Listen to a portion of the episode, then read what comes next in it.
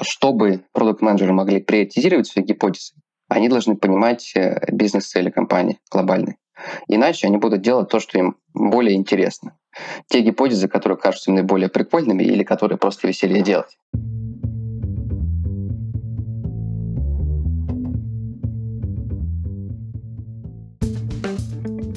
Привет! Я Юра Агеев, и это 160 выпуск подкаста Make Sense. Вместе с гостями подкаста мы говорим о том, что играет важную роль при создании и развитии продуктов. Люди, идеи, деньги, инструменты и практики. И сегодня мой собеседник Арсений Петрин. Мы поговорим о том, что такое бизнес-план, из чего он состоит и роль каких инструментов он может играть в зависимости от типа бизнеса. Затем мы по шагам разберем процесс подготовки бизнес-плана, подробно остановимся на построении дерева метрик и еще обсудим, что такое драйверы бизнеса и ключевые допущения. Подкаст выходит при поддержке конференции по менеджменту продуктов Product Sense и сервиса Product Sense Academy.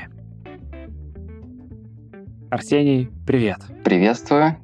Расскажи немного про себя, пожалуйста. Что сказать о себе? Ну, сегодня речь пойдет о бизнес-плане, поэтому я опущу подробности своей личной жизни и сфокусируюсь на том, что важно в плане моего опыта с э, бизнес-планами. Я занимался бизнес-планами в таких компаниях, как э, Работа.ру и Сберуслуги, где мы готовили стратегию компании и разрабатывали бизнес-план под получение финансирования, которое мы успешно получили. Параллельно на фрилансе я также занимался различными бизнес-планами, и из последнего я работал над коммерческой стратегией и бизнес-планом одного известного московского футбольного клуба. Угу. Вот. Насколько это все будет соответствовать жизни, мы посмотрим. Но сейчас я ушел работать в Артелеком, я занимаюсь трансформацией этой компании, и в перечень моих обязанностей также входит работа над обновлением стратегии и долгосрочного бизнес-плана этой компании. Поэтому можем перейти уже к теме нашей сегодняшней Давай. лекции Смотри. подкаста. Да-да. Слушай, а, вообще бизнес-планирование, бизнес-план конкретно, мне прямо сейчас, да, когда мы начинаем об этом говорить, я до этого ходил сегодня, гулял, думал, вот вообще звучит как что-то, знаешь, такое вот и либо из очень далекого прошлого, ну, когда это еще было модно, а, либо что-то очень сложное, страшное и, кажется, не очень актуальное. Но при этом а, я сам когда-то, когда я еще начинал только работать менеджером проектов, переходил в сторону менеджмента продуктов, я тогда уже начинал как раз задумываться о бизнес-планировании, читал какую-то книжку. Давай начнем с того, что это, чтобы синхронизироваться со всеми, потому что, опять же, слово большое, громоздкое, а потом поговорим о том, почему это вообще важно еще в 2021 году, когда мы все пытаемся тут гипотезы тестировать, э, маленькие, как можно скорее проваливаться. Да, время меняется, и бизнес-планы тоже меняются. Вот, под э, понятием бизнес-плана люди поднимают огромное количество разных вещей, оно постоянно используется в обиходе, вот, и не всегда есть четкое понимание, что это такое.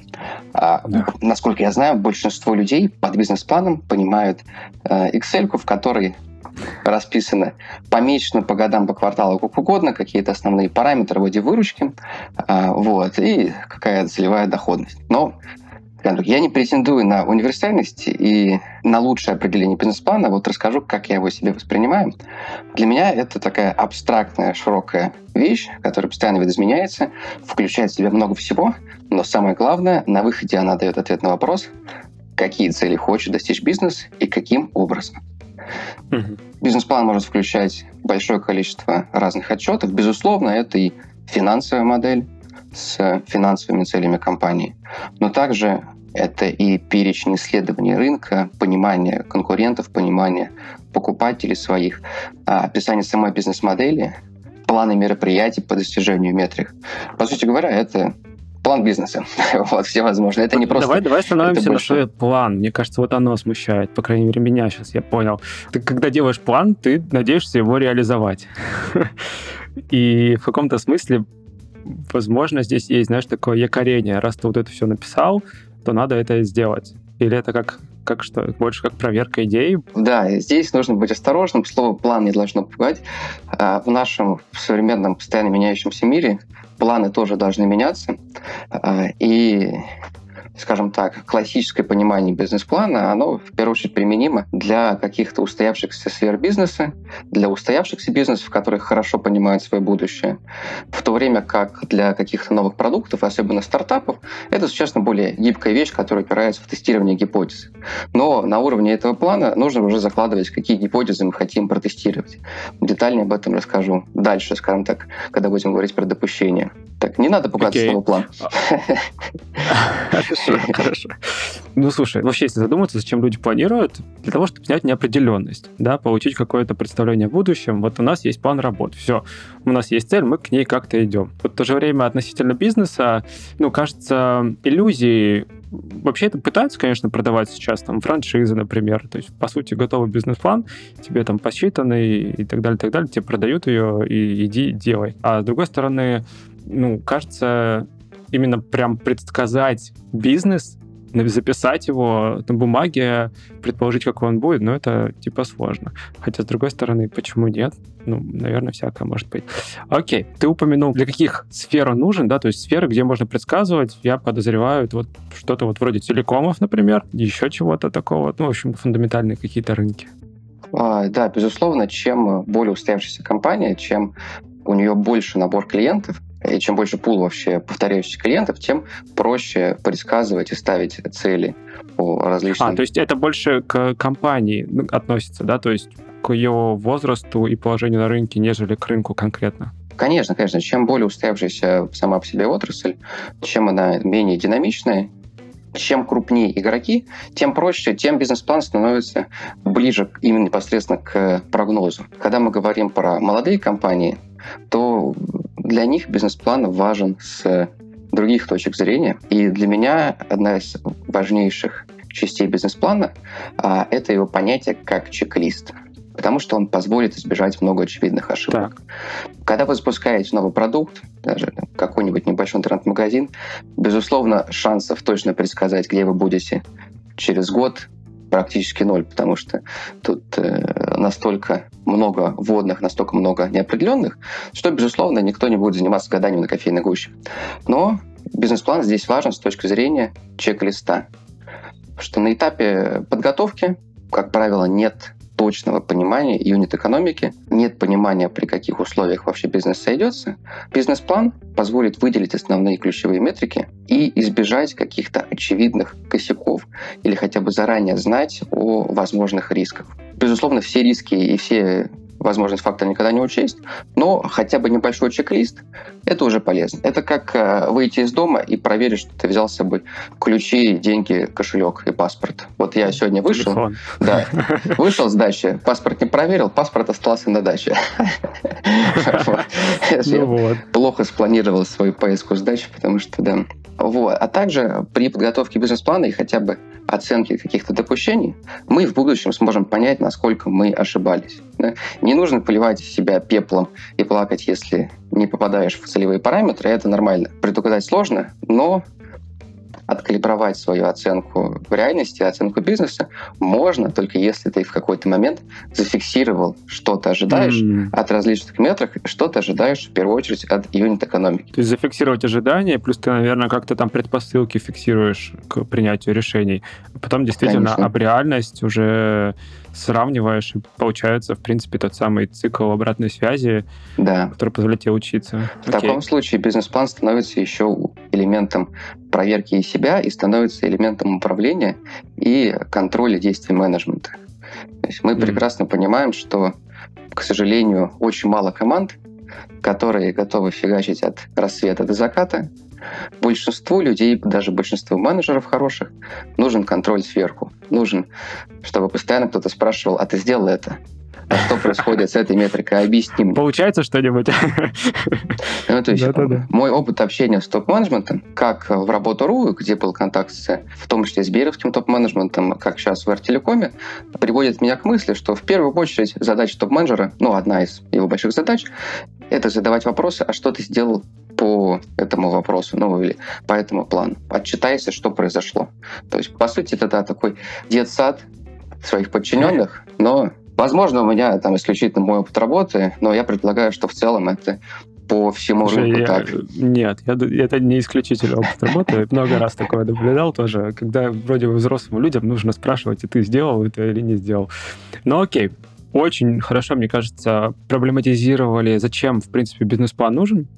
Давай перейдем к той части, где мы говорим, из чего он состоит. Потому что здесь, вот ты вначале уже да, сказал, определений, ну, наверное, сотни.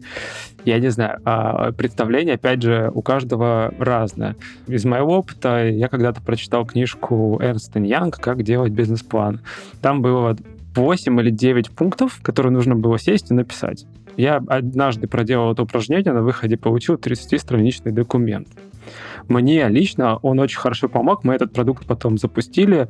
Целей, записанных в бизнес-плане, мы не добились, но как минимум коммерчески он получился. Вот, давай вот как раз поговорим, из каких частей он состоит. Упоминалась уже юнит-экономика. Что-то еще? Да, я пойду, наверное, немножко нетрадиционным путем, не тем, который можно найти в Гугле, а расскажу о своем опыте, как мы непосредственно готовим Мгм. бизнес-планы. При подготовке бизнес-плана полезно пойти двумя путями.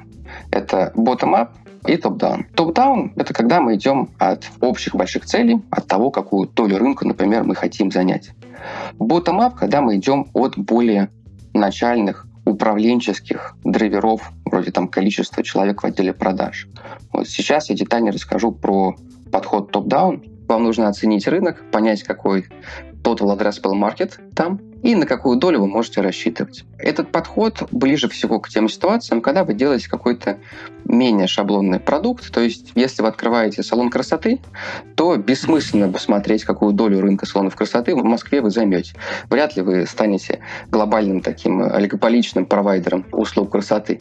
Вот. Тут можно сэкономить время. Но если вы выходите на какой-то ограниченный рынок, где всего несколько игроков, там, не знаю, продажи инструментов онлайн и все прочее, услуги мастеров онлайн, вот как мы делали по Сберуслугам, здесь важно понимание четкое размера рынка и какую, на какую долю вы сможете претендовать Зачем?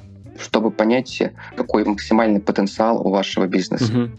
То есть потенциал большей частью упирается в то, что есть на рынке сейчас, и на то, как рынок открывается.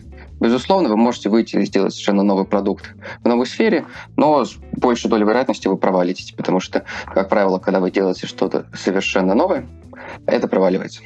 Лучше... Это, ты имеешь в виду эту историю про голубые океаны и вот эти вещи, ты это? А, безусловно, да. То есть, скажем так, если до вас никто ничего не делал в этой сфере, скорее всего, там ловить нечего. Да, с таким подходом не получится быть э, инноватором, который меняет мир, но надо понимать, что большая часть нас не инноваторы. А, вот. А, Что ж ты так людей расстраиваешь? большая часть нас обречены на а, то, чтобы не быть Илон Масками, а ну, делать свой продукт, хороший продукт, и иногда э, спорить с такими людьми, как я, которые на все очень критично смотрят и критикуют. Я, как правило, тот, кто останавливает. Вот, сейчас перейдем к подходу bottom-up. Тут становится чуть сложнее, потому что в дело вступает то, что называется дерево метрик, каскад метрик, тирамису метрик. Терминов может быть огромное количество. Тирамису? Подожди. Да. Сейчас в Вертелекоме мы это называем тирамису метрик, поскольку... Так, это что-то новое. Давай. А почему тирамису? Потому что в нашем случае количество метрик и количество срезов бизнеса, оно огромное, поэтому просто дерево не подходит. У нас именно многослойное, такое многослойное дерево, многомерное из метрик, в разрезе которых мы смотрим на бизнес. Вот. Первый шаг, с чего стоит начать, это обзавестись флипчартом, либо сделать бесплатный доступ себе к Миро. Наверное, лучшее приложение, где можно это делать. Это не реклама, просто реально удобно. И, по сути, надо начать раскладывать несколько итераций с командой, с своими единомышленниками, то, как устроен ваш бизнес. То есть вы можете начать непосредственно с прибыли ее составляющих, из того, какие есть основные расходы вы ожидаете видеть, и максимально детально расписать выручку в разрезе новых клиентов, в разрезе повторяющихся клиентов, в разрезе количества услуг на вашего клиента среднего. И этот каскад метрик может долго-долго-долго удлиняться, вплоть до каких-то плохо измеряемых вещей, таких как э, качество вашего ну, допустим, креатива в рекламе и так далее. Подожди, да давай все-таки помедленнее. Мгм. Так, начинаем от прибыли. То есть мы говорим, у нас есть метрика, мы хотим заработать миллиард рублей. Да. И дальше от нее мы условно начинаем вниз идти и говорить так, чтобы заработать миллиард рублей, нам надо продать вот столько-то чего-то кому-то, допустим. Да, того. да, да. И даже еще медленнее, потому что если мы хотим зарабатывать миллиард рублей, заработать, то мы раскладываем максимально детально нашу выручку и наши расходы. А, из чего это, из чего Да. это состоит, да? Ага. То есть мы постепенно декомпозируем статьи наших доходов и статьи расходов до измеряемых, понятных драйверов, на которые мы можем влиять. Смотри, но так как здесь мы еще... Это же все-таки бизнес-план, мы здесь по сути, еще галлюцинируем. Или пытаемся найти какие-то ну, цифры извне, которые помогут нам это все расписать, правильно? Конечно, конечно. То есть первый шаг — это расписать именно теоретическую часть вот этого длинного дерева. Потому что прекрасно понимаем, что расписать каждый параметр, посчитать, во-первых, будет не нужно, во-вторых, это просто цели недостижимы. Но для того, чтобы понять общую картинку и найти те триггеры, на которые можем влиять, важно проделать это упражнение. И, допустим, можем взять выручку. Как можно по ней идти? Выручку можно разложить на выручку от новых клиентов, на выручку от повторяющихся клиентов, разложить, какие есть драйверы повторяющихся клиентов, а, сколько покупок на одного пользователя в среднем, а, вообще можем ли мы измерить, клиент у нас повторяющийся или нет, разложить новых клиентов, сколько нам стоит привлечение, скажем так, из каких каналов потенциально мы могли бы привлекать клиентов. Детально сейчас погружаться в это смысле я не вижу, поскольку здесь все очень специфично для конкретного бизнеса, для конкретного кейса. И все упирается сначала в изучение рынка, в изучение текущих игроков или схожих игроков из похожих рынков, чтобы расписать вот это длиннющее полотно дерева метрик. Его не нужно будет все запихивать в бизнес-план, потому что бизнес-план должен быть максимально понятной, простой штукой. В моем понимании лучший бизнес-план — это тот, который проверяется на коленке, потому что все остальное добавляет ему какой-то точности, понимания точек, на что можно влиять, но ваш бизнес-план должен раскладываться на коленке. И те топ-менеджеры, с которыми я работал, у них есть чудесное качество. Они могут там на бумажке придумать, расписать, из чего будет состоять бизнес. Дальше уже задача людей Так, вроде меня. подожди, а на коленке я сначала подумал, что речь идет, знаешь, э, ну вот, условно, про какой-то MVP сначала. Мгм. Почему-то первое, что в голову пришло, профессиональная трансформация. Но ты имеешь в виду, что это скорее верхнеуровневая модель бизнеса. Конечно, конечно, конечно. М. Это верхнеуровневая модель бизнеса с верхнеуровневым пониманием структуры расходов и того, за счет чего мы будем зарабатывать. Окей, нам надо понимать, что мы хотим заработать, нам надо понимать, что нам это будет стоить, хотя бы примерно представлять, да, то есть уже на этом этапе прикинуть, ну, сколько там, там людей может понадобиться, где чем покупаем, хорошо там. Дальше, если мы говорим, что тирамису метрик, э, мно- многослойное дерево, мы начинаем спускаться, спускаться, в какой-то момент мы там доходим и до продуктовых метрик, и до качественных метрик, Ну, то есть вот представляем вот эту всю структуру. Чем она полнее, тем, в принципе, потенциально точнее, но, с другой стороны, не обязательно, потому что можно и верхнеуровнево угадать. Важно проделать оба упражнения, поскольку коленочный расчет, когда у вас есть понимание, что вы хотите, он дает общее направление. Но по мере того, как бизнес усложняется, и по мере того, как нужно приземлять различные цели на подразделения департамента и функции, неважно, они в штате или на аутсорсе, вам нужно как раз разделить ваши верхнеуровневые цели на поддрайвера. То есть, допустим, у нас в...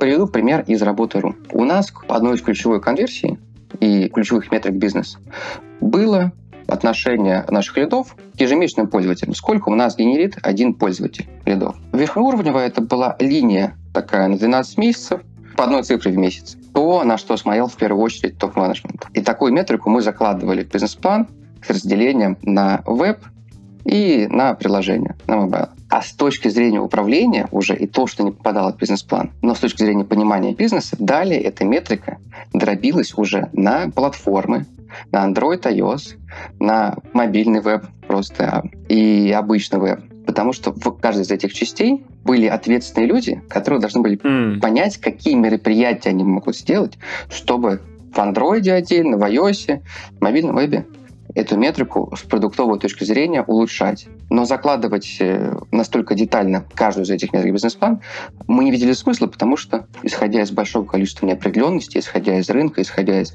волатильности, всевозможные, исходя из э, того, что невозможно учесть все параметры в модели, бизнес-план мы не детализировали до уровня э, Мгм. платформ. а продукты на них смотрели и ставили по ним себе цели, держа в голове общую метрику компании. Примерно okay. так. Слушай, вот слово драйвера, это уже несколько раз упоминал, это вот взаимозаменяемое получается что-то с метриками, или это все-таки какие-то более такие ключевые метрики? Любопытно. Между там, метриками и драйверами есть следующее отличие. Метрики — понятие, которое включает в себя драйвера. Предположим, что мы с вами пытаемся смоделировать отдел продаж и выручку от отдела продаж.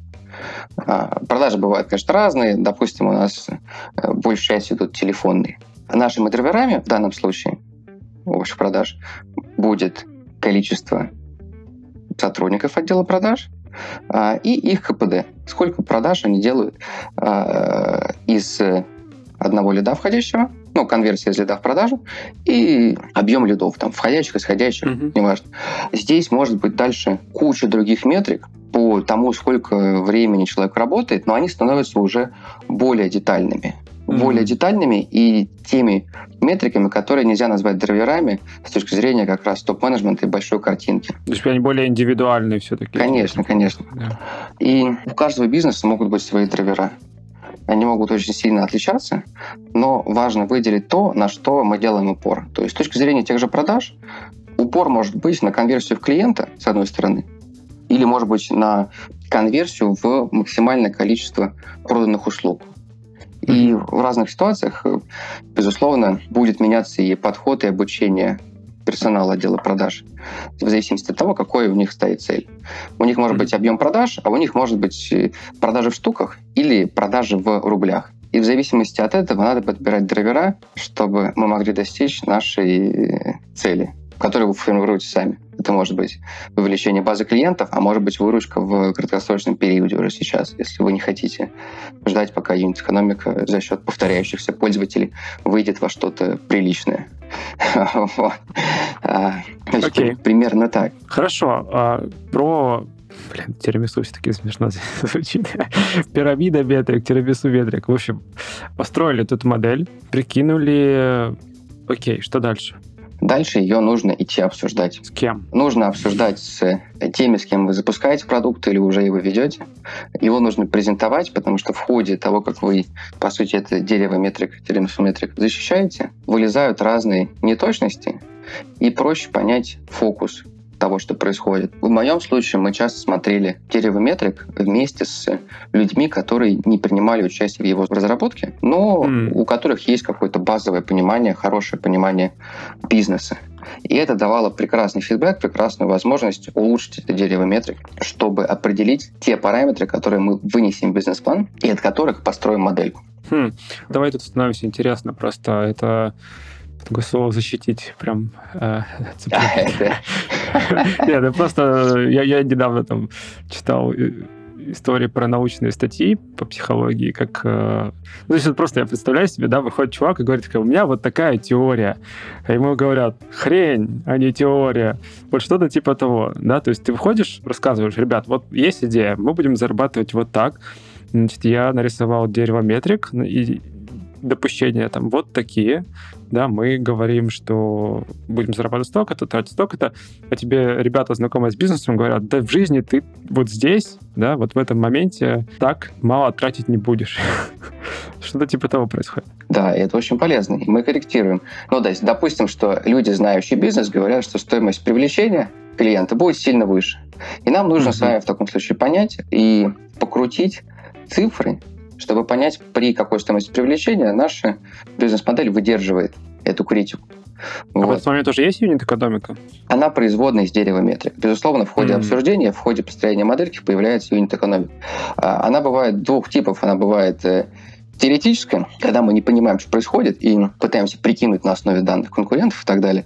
Она бывает практическая, исходя из нашей сферы. На этапе подготовки бизнес-плана клево, если есть исторические данные.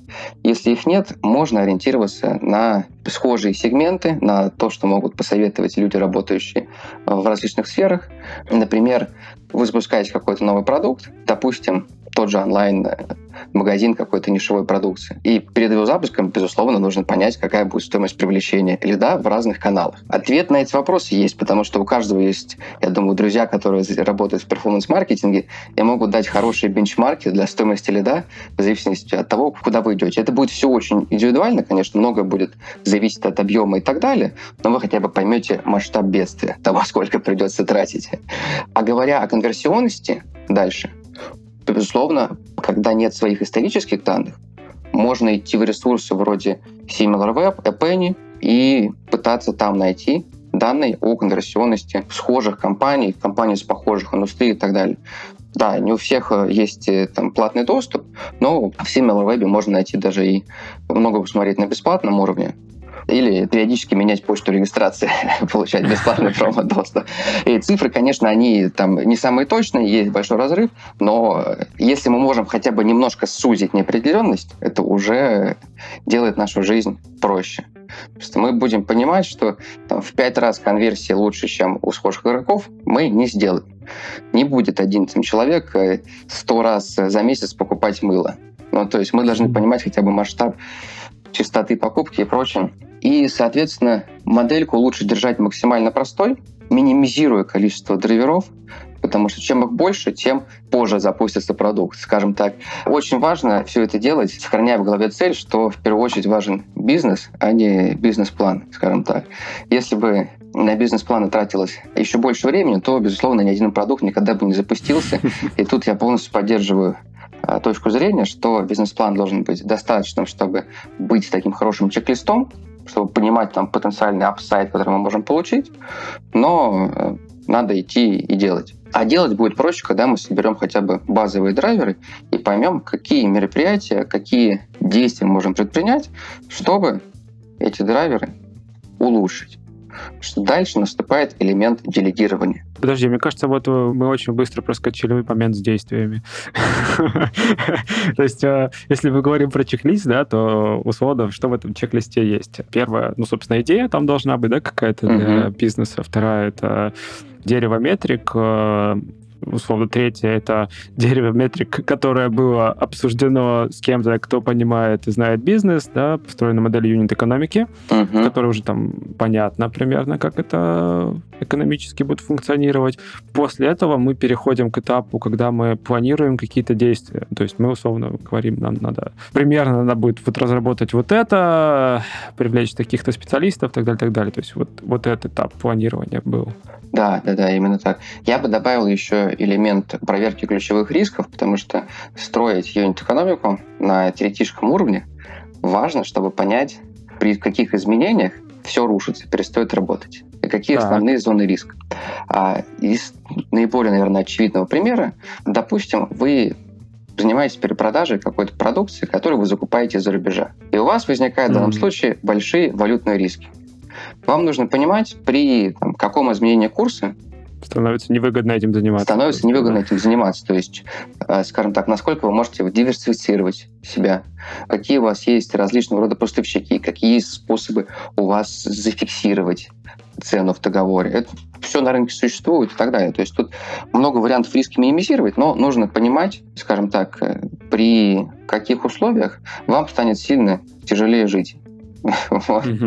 А, и если вы знаете заранее о потенциальных проблемах, это уже делает жизнь сильно проще, потому что проблемы будут. А когда проблема — это не сюрприз, вот, это просто становится задачей. Это прикольно. Я сейчас подумал, что это похоже, знаешь, даже если говорить, что это какие-то ключевые риски или ключевые допущения, да, как оптимальная температура там человека плюс-минус 36,6, да.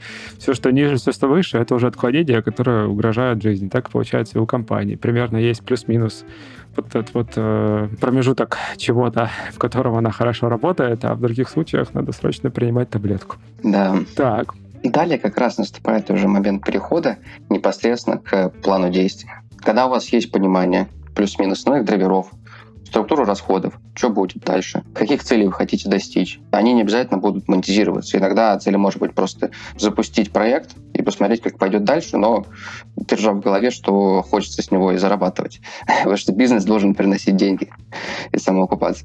Дальше возникает вопрос, что мы можем сделать, чтобы на эти драйверы повлиять. В случае с какими-то метриками, например, продаж, с эффективностью продаж, мы определяем то, как мы считаем КПТ, мы выделяем дальше уже метрики на уровне продаж за рамками бизнес-плана, такие как количество звонков на человека, количество тренеров продаж на там, одного сотрудника. И прорабатываем детальный план мероприятий, которые в теории могут как-то повлиять на наши метрики вверх. Их э, считать бессмысленно, потому что ну, там, мы не оценим эффекты найма тренера к продажам, на бизнес-план, но в этом и нет смысла.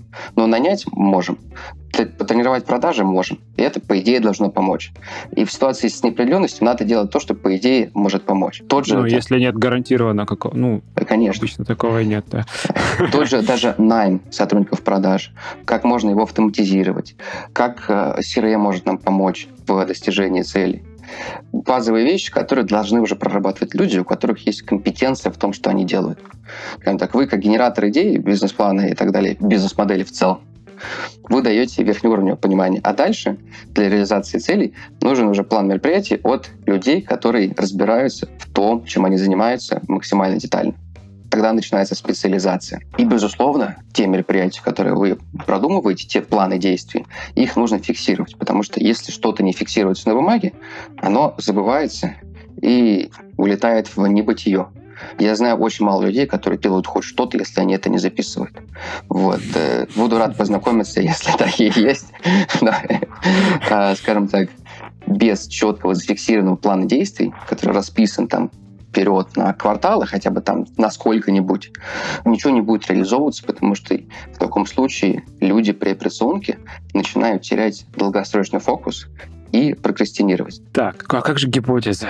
Конечно, гипотеза — это подчасть действия, что мы можем отобрать там, пул гипотез, которые мы будем тестировать, не ограничивая себя только этими, поскольку могут пролетать новые. Но нам нужно совершенно точно, даже перед самими собой, отчитаться о том, какие гипотезы мы провели, какие оказались успешны, какие нет. Mm-hmm. То есть в каком-то смысле даже э, проверка гипотез становится операционкой, ну, потому что у тебя есть цель, там, условно, вот, проверить там 20 гипотез на этот квартал. Если ты в конце квартала такой, мы только тебе проверили. Да, ну, здесь, брат. здесь не обязательно иметь там 20-35, а, но важно понимать, сколько ты хочешь сделать, чтобы был элемент самоконтроля. Mm. Когда возникает разрыв между бизнес-планом и продуктовой проверкой гипотез, очень сложно их приоритизировать, потому что, как правило, количество возможных действий, которые мы можем сделать, их сильно больше, чем позволяет нам сделать наше ограниченное время. Вот. И должна быть четкая трансляция целей бизнес-плана по метрикам, чтобы мы могли отобрать и отранжировать, насколько это возможно, те гипотезы, которые в большей степени влияют на развитие нашего бизнеса с точки зрения ключевых драйверов. Так, вот здесь давай попробуем обсудить вопрос как раз приоритизации. Потому что эта тема очень глубокая. Кто как только не приоритизирует миллион инструментов, подкаст был там под сотню, наверное, инструментов обсуждалось. А в итоге э, в куарах, потом э, на конференциях и э, метапах люди говорят, да, мы как-то там так прикидываем по ветру. И все-таки. Можно ли ну, как-то, не знаю, надежнее, что ли? Мы же все-таки вот тут мы бизнес-план пытаемся построить. Включено ли в этот процесс приоритизирования? Давай так. Да, безусловно, включено. Но чтобы продукт-менеджеры могли приоритизировать свои гипотезы, они должны понимать э, бизнес-цели компании глобальной. Иначе они будут делать то, да. что им более интересно. Те гипотезы, которые кажутся им наиболее прикольными или которые просто веселее делать. Вот. Но если они знают, что там, у компании есть цель увеличить to MAU настолько-то, они из гипотез берут то, что в первую очередь будут на это влиять, и отложат какие-то мелкие вещи на потом. То есть, скажем так, если можно что-то не делать, это лучше не делать и сделать что-то важное. То есть в каком-то смысле это про, ну да, история про фокус, окей, а дальше смотри, вот ты замечал, что объем времени, количество ресурсов, они ограничены, и даже внутри ограниченного вот фокуса, да, МАУ, ну, можно сделать действительно там миллион всего, ну, то есть здесь уже каждый сам индивидуально должен будет выбрать инструмент приоритизации и сказать, я вот выбрал вот эти вот штуки, потому что я считаю, что они приведут с наибольшей вероятностью к тому, чего хочет компания? Или все-таки... Да, здесь, здесь большой элемент свободы, потому что люди, которые mm. непосредственно разрабатывают, тестируют гипотезы, они все это понимают сильно лучше, чем топ-менеджер или чем владелец, который, а, у которого в голове есть бизнес-модель с ее целями. Вот здесь, конечно, нужно делегирование и свобода действий людей. То есть, чтобы люди сами выбирали, что тестировать. Безусловно, это очень большая проблемная зона и зона риска, потому что сейчас на рынке нет какого-то универсального решения, которое позволило бы из всевозможных гипотез по повышению эффективности бизнеса сразу понять, что даст наибольший результат. Это было бы возможно, безусловно, если бы был больший уровень там дата-шеринг между компаниями, Mm-hmm. И если бы, условно, был универсальный продукт, который э, собирал водные от кучи игроков на рынке, чтобы определить основные боли, он бы мог выдать да, решение продуктовое, которое позволит этим компаниям решить проблему свою быстрее. Но для этого нужно иметь доступ сразу к нескольким бизнесам, что тогда приоритизация будет проще. Вот. А на уровне одной компании всегда а останется... Пока да. продолжаем страдать. Да. Лучше делать хоть что-то, чем ничего. Да. Это, я бы сказал, следующим образом образом. Вот, здесь важно остановиться и сделать ремарку о том, когда бизнес-план может быть вреден. Именно на этом этапе, да? А, это, безусловно, полезная штука, но она не должна быть в красном углу, скажем так, она не должна быть э, четкой, зафиксированной структурой, потому что без гибкости любая бизнес-модель теряет способность быть живой. И реальный мир покажет, что наши мероприятия и метрики, они чуть-чуть другие. Там. И иногда совершенно другие. Бизнес-план важен для контроля и так далее, но он не должен стать самоцелью. И здесь важно понимать, что даже при условии, что если вы видите на этапе подготовки, что а, какая-то бизнес-модель не работает, это не значит, что на ней стоит ставить крест. То есть по какому принципу, например, работают фокус-группы по разработке новых продуктов. Ну, не обязательно айтишных, там, любых. Как правило, в первый день идет брейншторм всевозможных вариантов, всевозможных идей без какой-либо критики. На второй день начинается отбор лучших идей, и вся критика, она минимизируется. А почему? Почему так? Потому что те идеи, которые в первый день могут показаться максимально бестолковыми, при объединении с другими идеями видоизменений и переупаковки становятся рабочими. То есть я как-то участвовал в разработке нового продукта для бренда Бурсан. Мы там придумывали новый сырный продукт. Я был тогда очень молодой, мне было 20 лет, и когда в первый день предлагали ряд вещей, э, я начал уже такой, да это же бред, это вообще никогда не взлетит. Ну, мне объяснили, что мальчик, мальчик, мальчик, мы сейчас не критикуем, помолчи. Вот. И там фишка в том, что одна из идей как раз, которая мне показалась максимально глупой, при небольшой подкрутке, она в итоге на второй день и стала лидирующей и вышла в производство. Вот. Насколько успешно, я не знаю уже, но продукт запустился. Точно так же и с бизнес-планом он должен сохранять гибкость, потому что при при гибкости можем часто найти выход из текущей ситуации и найти новые пути для достижения целей. Ну или там, можем цель чуть поменять. Когда люди начинают бояться бизнес-плана, и заниматься подгонкой цифр под KPI бизнес-плана, тогда он идет во вред. Потому что бизнес-план часто может быть ошибочным с точки зрения того, что важно для компании. Поэтому важно иметь гибкость его поменять. А если нет, то люди начинают заниматься тем, что они подгоняют показатели под KPI. Ну так э, подожди, а иначе их уволят или, не знаю, премии лишат или еще чего-то. Ну, в зависимости от компании к компании. Кто-то, наоборот, похвалят, действительно скажут, слушай, чувак, ты вот нашел баг в нашей бизнес-модели, вау, круто, теперь мы починим его и пойдем. А где-то ему скажут, ну, типа, ты это, у тебя были цели, а ты не сделал. Да, вот э, здесь нет универсального ответа. Я не знаю никого, у кого есть универсальный ответ на это. А идеального бизнес-плана, идеальной системы мотивации не существует. Есть просто те, которые работают, и есть те, которые перестают работать. Вот. И здесь важно просто с точки зрения последующего трекинга минимизировать эффект дата-майнинга, подгонки данных под KPI и фокуса менеджмента на цифры. Потому что э, мы здесь можем только минимизировать это. Это всегда будет. То есть тут э, ничего не поделаешь. Палочная система, она такая. Люди начинают думать о своих KPI, а не о цифрах. Но это уже другой разговор о системе мотивации менеджмента, где тоже нет универсального ответа. У меня было много разговоров с разными людьми на эту тему. Да, и идеального ответа ни у кого нет. Понятно. К сожалению, тут все, все неопределенно. А, вот, ну, конечно, да. Главное на бизнес-плане не зацикливаться, а идти и работать. Вот, а дальше посмотреть, как что получится. А ты говорил, еще был этап делегирования, или это ты вот как раз э, делал ремарку насчет того, что на этапе делегирования важно не сделать бизнес-план чересчур главным для людей? Да, чересчур детальным. Люди должны иметь общую картинку в голове, но там не нужно иметь под каждое действие Excel и просчет. Иначе они будут только заниматься тем, что будут отчитываться, и у них не останется времени работать. А делегирование в этом плане, когда есть верхнеуровневые цифры, да, проще, проще что-то делегировать, потому что ты в таком случае можешь за человеком проверить, не так детально погружаясь в процесс. Да, у тебя есть верхнеуровневые цифры, у тебя есть допущение у своих метриках, конверсиях и так далее, которые ты можешь сравнить по факту со своими ожиданиями. Так, ну то есть вот то, что я тогда писал, то есть страничный документ, это было не бизнес-планом, а графоманией. Не, нет, не обязательно. Это может быть э, очень полезно, потому что в этот 30-страничный документ могли входить и планы действий, и стратегии компании и так далее. То есть тут э, все очень от случая к случаю, все всегда индивидуально. Слушай, хорошо. А вот еще вспоминается э, всяческие инструменты. Clean Canvas, например. Если задуматься, он проводит тебя через 9 шагов, которые на выходе, и, ну, получаешь, собственно, какое-то там визуализированное, очень упрощенное представление о бизнес-модели. Это планом я бы это точно не назвал, но в каком-то смысле это вот шаг в эту сторону. Или все-таки это немножко про другое? Я не работал с этим продуктом, сложно сказать, но да, конечно, это шаг в эту сторону, шаг в эту сторону, и хуже, я думаю, не будет. Но, опять же, ответить не могу точно, потому что с инструментом напрямую сам не работал. Тут. Хорошо. А о чем забывают, когда делают бизнес-план? Мы поговорили об этом, обо всем важном, или, может быть, есть что-то, знаешь, которое прям такая самая частая ошибка?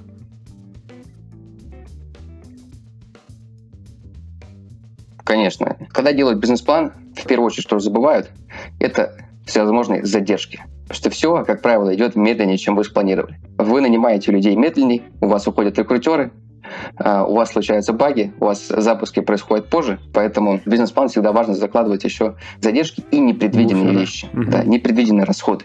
Понимать, что если вы ожидаете потратить 100 рублей, скорее всего, потратите 200. Это как поход в бар и потом в караоке. Вы можете себе выделить сумму на вечер, но если вы пойдете в бар, а потом в караоке, скорее всего, вы потратите больше, чем вы хотели. Здесь та же самая история. Да, раз, два, в три. Так. О чем часто забывают? Забывают о том, что идея, которая кажется нам гениальной, может не зайти пользователю. Часто забывают о тестировании спроса, тестировании идеи того, как продукт зайдет. Очень часто тратятся большие деньги, когда люди абсолютно убеждены в своей правоте, не заказав небольшое исследование рынка и того, как продукт может зайти. Вот мне кажется, это очень важно на этапе начальном еще, чтобы лучше потратить 100 рублей на исследование, чем э, потратить потом 10 миллионов и их потерять. Все с дисклеймерами, что исследования тоже ошибаются, но да, я бы сказал, это две главные вещи из опыта, то, что я видел. Первое — это задержки во всем. Вторая — это более детальное тестирование идеи ну, собственно, да, какое-то исследование, либо самостоятельное, либо купленное. Возможно, по мне здесь говорить мой отец, потому что у меня отец занимается маркетинговыми исследованиями, в том числе, и, безусловно, будучи воспитанным им, я делаю особое влияние и воспринимаю это как очень важную часть тестирования рынка. Так, кажется, прошлись по всем основным этапам, которые планировали обсудить. Давай попробуем как-то подвести итог и, возможно, там, не знаю, еще раз перечислить артефакты, которые на выходе подготовки бизнес-плана должны получиться.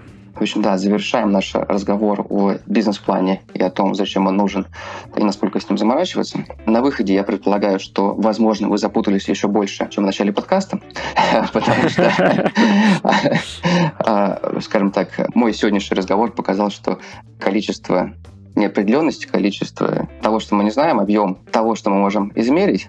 Это все вещи очень специфичные, зависящие от каждого кейса. И как раз поэтому бизнес-план — это не то, что нужно ставить и держать в голове как самоцель. В первую очередь важно развитие бизнеса, а бизнес-план — это инструмент, который нам позволяет сделать небольшой чек. Что мы не сделаем? Очевидная ошибка. Что мы взяли с собой телефон деньги э, вот, и ключи. Этот инструмент, который позволяет проверить, что мы идем в том направлении, в котором хотели, либо что нам пора менять это направление.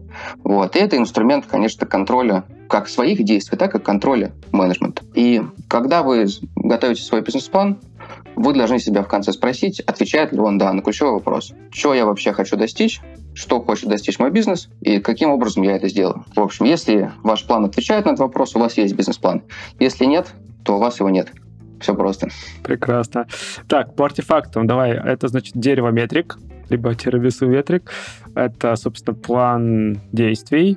Дерево метрик как раз входит в модель юнит-экономики, план действий mm-hmm. и, условно, план ну, в него, наверное, тоже входит как раз план делегирования. И еще ты говорил, там очень важно, что было сделать, не забыть про ключевые допущения, да, и, давай, давай. Не зацикливаться, сейчас... да, это да. уже, конечно, да, не зацикливаться, да. Да, вот сейчас дам саммари в таком ключе как разным.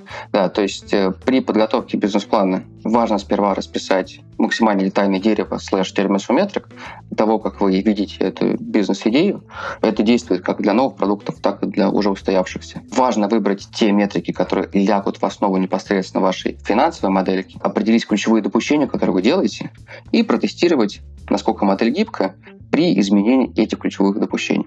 Mm. После чего мы формируем план действий, план мероприятий, который влияет в первую очередь на наши ключевые драйвера, чтобы люди в вашей команде могли приоритизировать свои действия под то, что мы видим как фокус бизнес, под те несколько метрик, которые нам важнее всего. После чего мы просто проверяем себя, туда мы идем или нет. И держим бизнес-план гибким, чтобы, если что, можно было его пересмотреть и идти вперед. Прекрасно. На мой взгляд, получился очень практичный подкаст и прям полный инструментов. Арсений, спасибо тебе большое, что нашел время поделиться опытом. Спасибо большое, мне было очень приятно и интересно самому. Отличный опыт для меня и помогает мне структурировать мысли для того, чем я сейчас непосредственно занимаюсь, потому что я ровно участвую как раз в этом процессе сейчас в артеле кофе. Вот теперь, да, можно будет скидывать людям, с которыми ты работаешь этот подкаст, и говорить, вот там послушайте, я уже все рассказал. Крутяк, крутяк. А, здорово. До встречи. Пока-пока. Спасибо большое. Да, до встречи. Счастливо. Итак, в этом выпуске подкаста Make Sense вместе с Арсением Петриным мы поговорили о том, что такое бизнес-план, из чего он состоит и роль каких инструментов он может играть в зависимости от типа бизнеса. Затем мы по шагам разобрали процесс подготовки бизнес-плана, подробно остановились на построении дерева метрик и еще обсудили, что такое драйверы бизнеса и ключевые допущения. Подкаст выходит при поддержке конференции по менеджменту продуктов Product Sense и сервиса Product Sense Academy. Если вам понравился выпуск и вы считаете информацию, которая прозвучала полезной, пожалуйста, поделитесь ссылкой на выпуск со своими друзьями, коллегами, знакомыми. Оставляйте комментарии и ставьте лайки в сервисах, где слушаете подкаст. Это поможет большему количеству людей узнать о том, что он существует. Это был 160 выпуск подкаста Make Sense и его ведущий Юра Агеев. Спасибо, что были с нами. До следующего выпуска. Пока.